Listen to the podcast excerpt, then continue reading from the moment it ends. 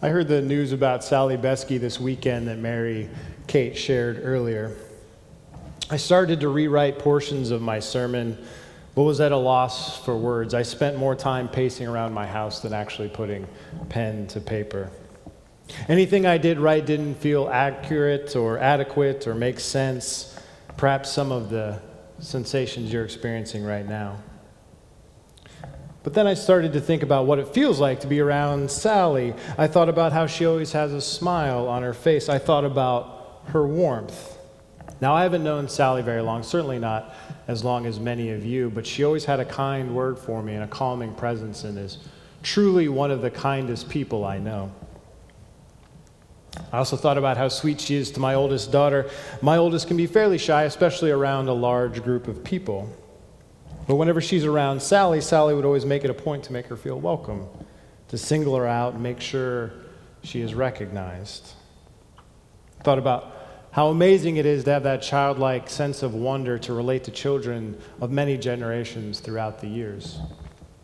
So maybe, just for now, just for a little while, we can sit here and be together to feel some warmth, maybe smile a bit, maybe be a little more childlike ourselves, and maybe be a little bit more like Sally Beskey.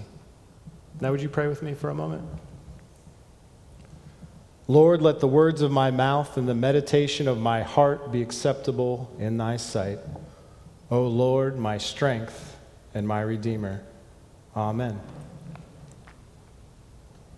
Earlier, we heard a parable about, a parable about weeds and wheat. Jesus was the master of parables, and it's quite clear what this parable exactly means to me and us, and there's no doubt about this, and that is I don't know.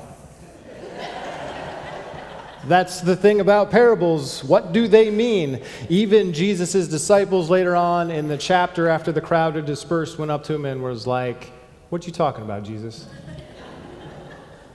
Now, it's been a while since Glenn left on sabbatical, so I thought some of you may be missing some Barbara Brown Taylor quotes. She's a famous Christian clergy, academic, and author. She said about parables, their meaning talks more to our hearts than to our heads. Parables are mysterious. Left alone, they teach us something different every time we hear them, speaking across great distances of time and place and understanding. Jesus didn't tell parables to be exactly clear. He wanted to provoke imagination, to see things with a new perspective, something that could be revisited by people at different stages of their life to glean something new, something that generations way in the future would still be wrestling with. That was the genius of it. Imagine if all of Jesus' teachings were just some big rule book, like something out of Leviticus. Don't eat shrimp, don't mix fabrics in your clothes for some reason, and other rules that don't really make sense outside of a particular time and context. I'd imagine not all of us would be sitting here this Sunday morning. I would love this ability just to say something mysterious and complex that will like blow your mind sometime later. I wanted to try one of my very own parables on you today. I wrote some down, but they all just kind of sounded like dad jokes. So I decided let's leave the thought provoking parables to Jesus. I'll stay in my lane. Now let's go back and try and decipher what Jesus may have been trying to tell us with this parable. In this parable, a man sowed seeds in his field, and while he was sleeping, an enemy sowed weeds into his wheat. This was actually a thing back in the day, believe it or not. Ancient legal documents show that feuding rival farmers occasionally did sow weeds and poisonous plants in each other's farms and fields. As the plants began to grow, they noticed the weeds among the wheat. The slaves and the servants asked their master, You know, I thought we planted the good stuff. What, is, what are all these weeds about? The farmer, he knew an enemy had done this. Then the slaves and servants asked if they should remove the weeds. And he said no. And I think that's a pretty odd response in my mind, when I hear this parable and I hear the word weeds, I think of dandelions or those things in your garden that prick your fingers no matter how thick your gloves are. But the farmer knew that the weeds his enemy would have planted were a specific weed called the bearded darnel, or its scientific name of Lolium temulentum. When one farmer wanted to sabotage another back then, they would have planted this particular plant because this plant is a noxious weed that mimics the characteristics of wheat, especially early on. Now we're going to play a little game, okay? We have visual aids as part of our sermon today. We have a great, great game. If you guys could pull that up on the screens for me. Okay, now this game is very simple. You see an A and a B, B clearly marked up on the screens. If you think A is the weed, raise your hand. Okay, okay, you can put your hands down. Who thinks B is the weed? Okay, pretty mixed bag. I am here to tell you that the answer to this question is they're both weeds. I tricked you.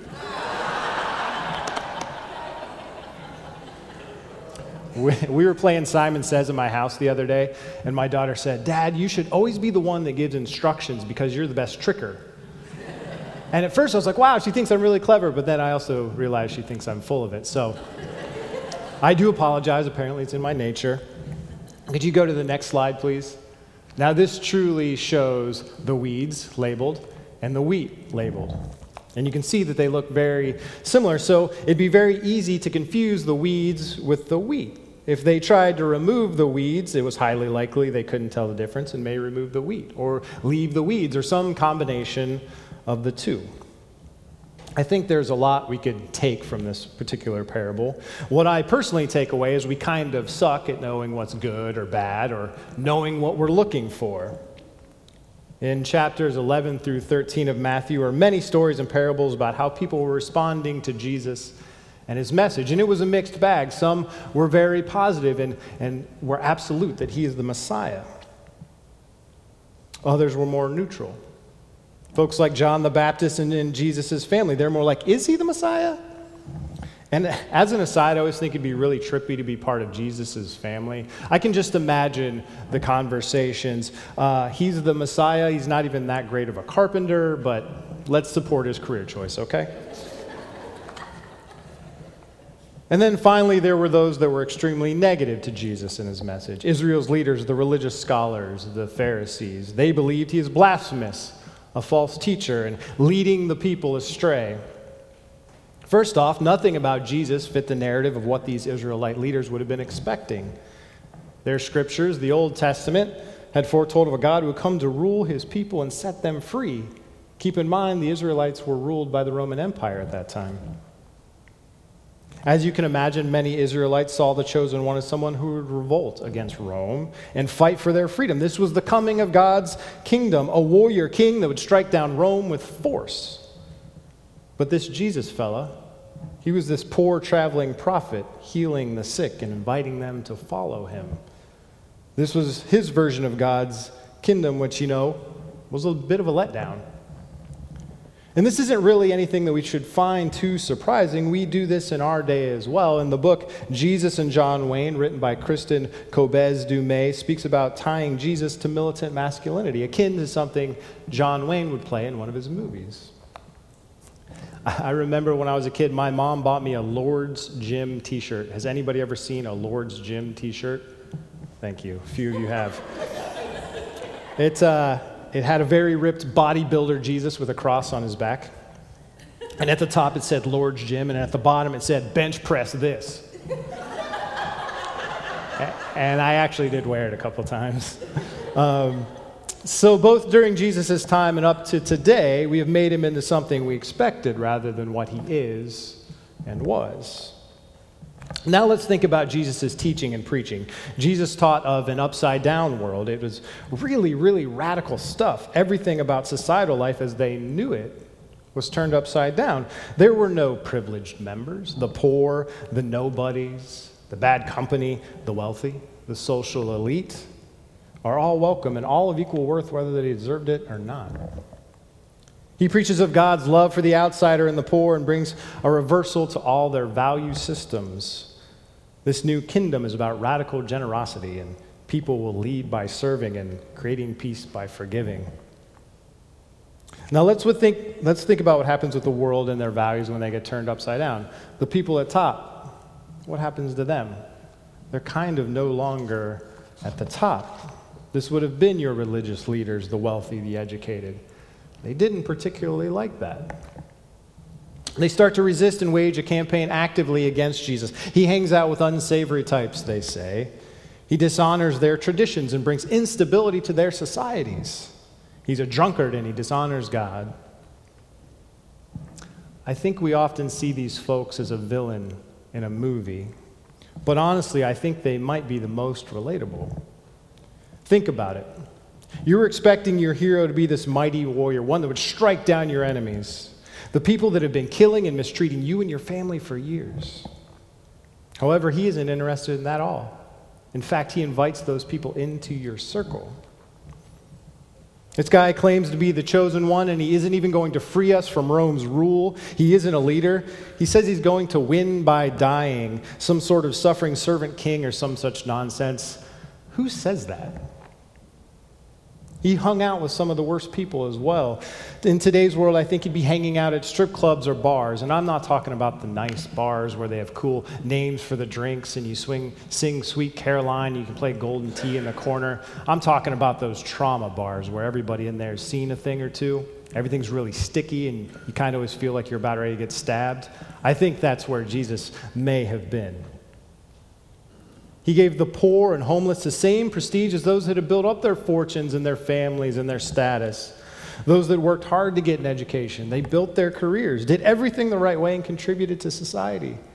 The poor didn't even need to pull themselves up by their bootstraps, they were just equal and the same. This isn't the dude who we signed up for. This has to be a mistake. I would like to return my Messiah, please.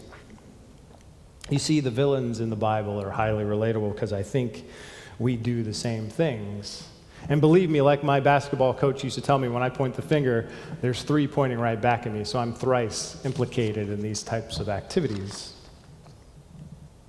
We cherry pick the teachings of Jesus to fit into our narrative of what we think the world should be like, what we think God is supposed to value. We choose what the wheat is and what the weeds are, when maybe we can't really tell the difference.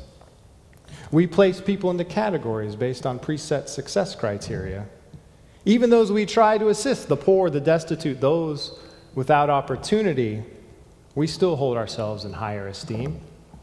We place ourselves with a certain standing within society. Those folks cannot possibly provide the same value that we do. We're the wheat. And it's probably not their fault, but somebody has to be the weeds. And it's not surprising that we're like this. We are a society built on haves and have nots. We value how much we produce and build wealth and increase our station in life. We climb the ladder, we strive to achieve. Now, Jesus is talking about this upside down place where there is no status, there is no ladder, nothing to achieve outside of loving and acceptance and community, even with those we don't choose to associate with.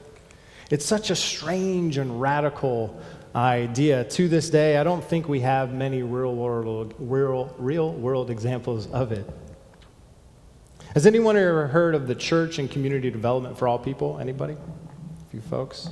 It's downtown off of Parsons Avenue. They do many, many wonderful things for the community. They provide housing to the uh, houseless. They prov- tackle affordable housing. They have free food markets, education programs, bike shops, etc., etc. Last fall, I attended a conference there, and folks from all across the country flew in. There was reverends and doctors and reverend doctors. There were heads of nonprofits and experts in their fields. You know who else was there participating in the conversations and the meetings? Folks from the community many of whom were poor and some of whom lived on the streets. They were not shooed away and told to be quiet and let the educated speak. They were welcomed and their opinions were respected. And they provided valuable, valuable information. Who can tell you more about the homeless experience? Someone that knows all the data on it or someone that's living it? I could tell you a lot of things about societal poverty, but I couldn't tell you how a family of four stretches $20 till the end of the month.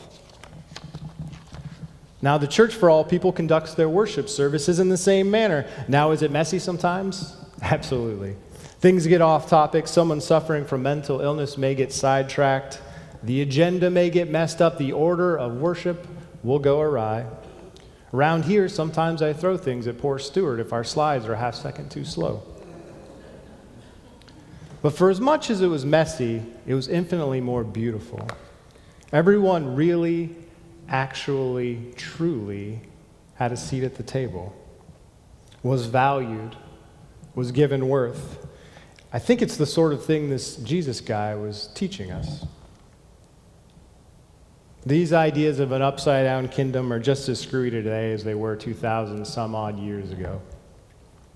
But if we could just let go, just stop trying to make things perfect, stop trying to protect ourselves, if we could put our egos aside, to stop fitting God in this neatly defined box, to realize that someone dedicating their life to serving and providing warmth is more valuable than we ever imagined.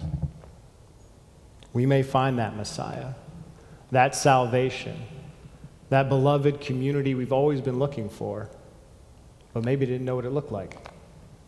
Amen.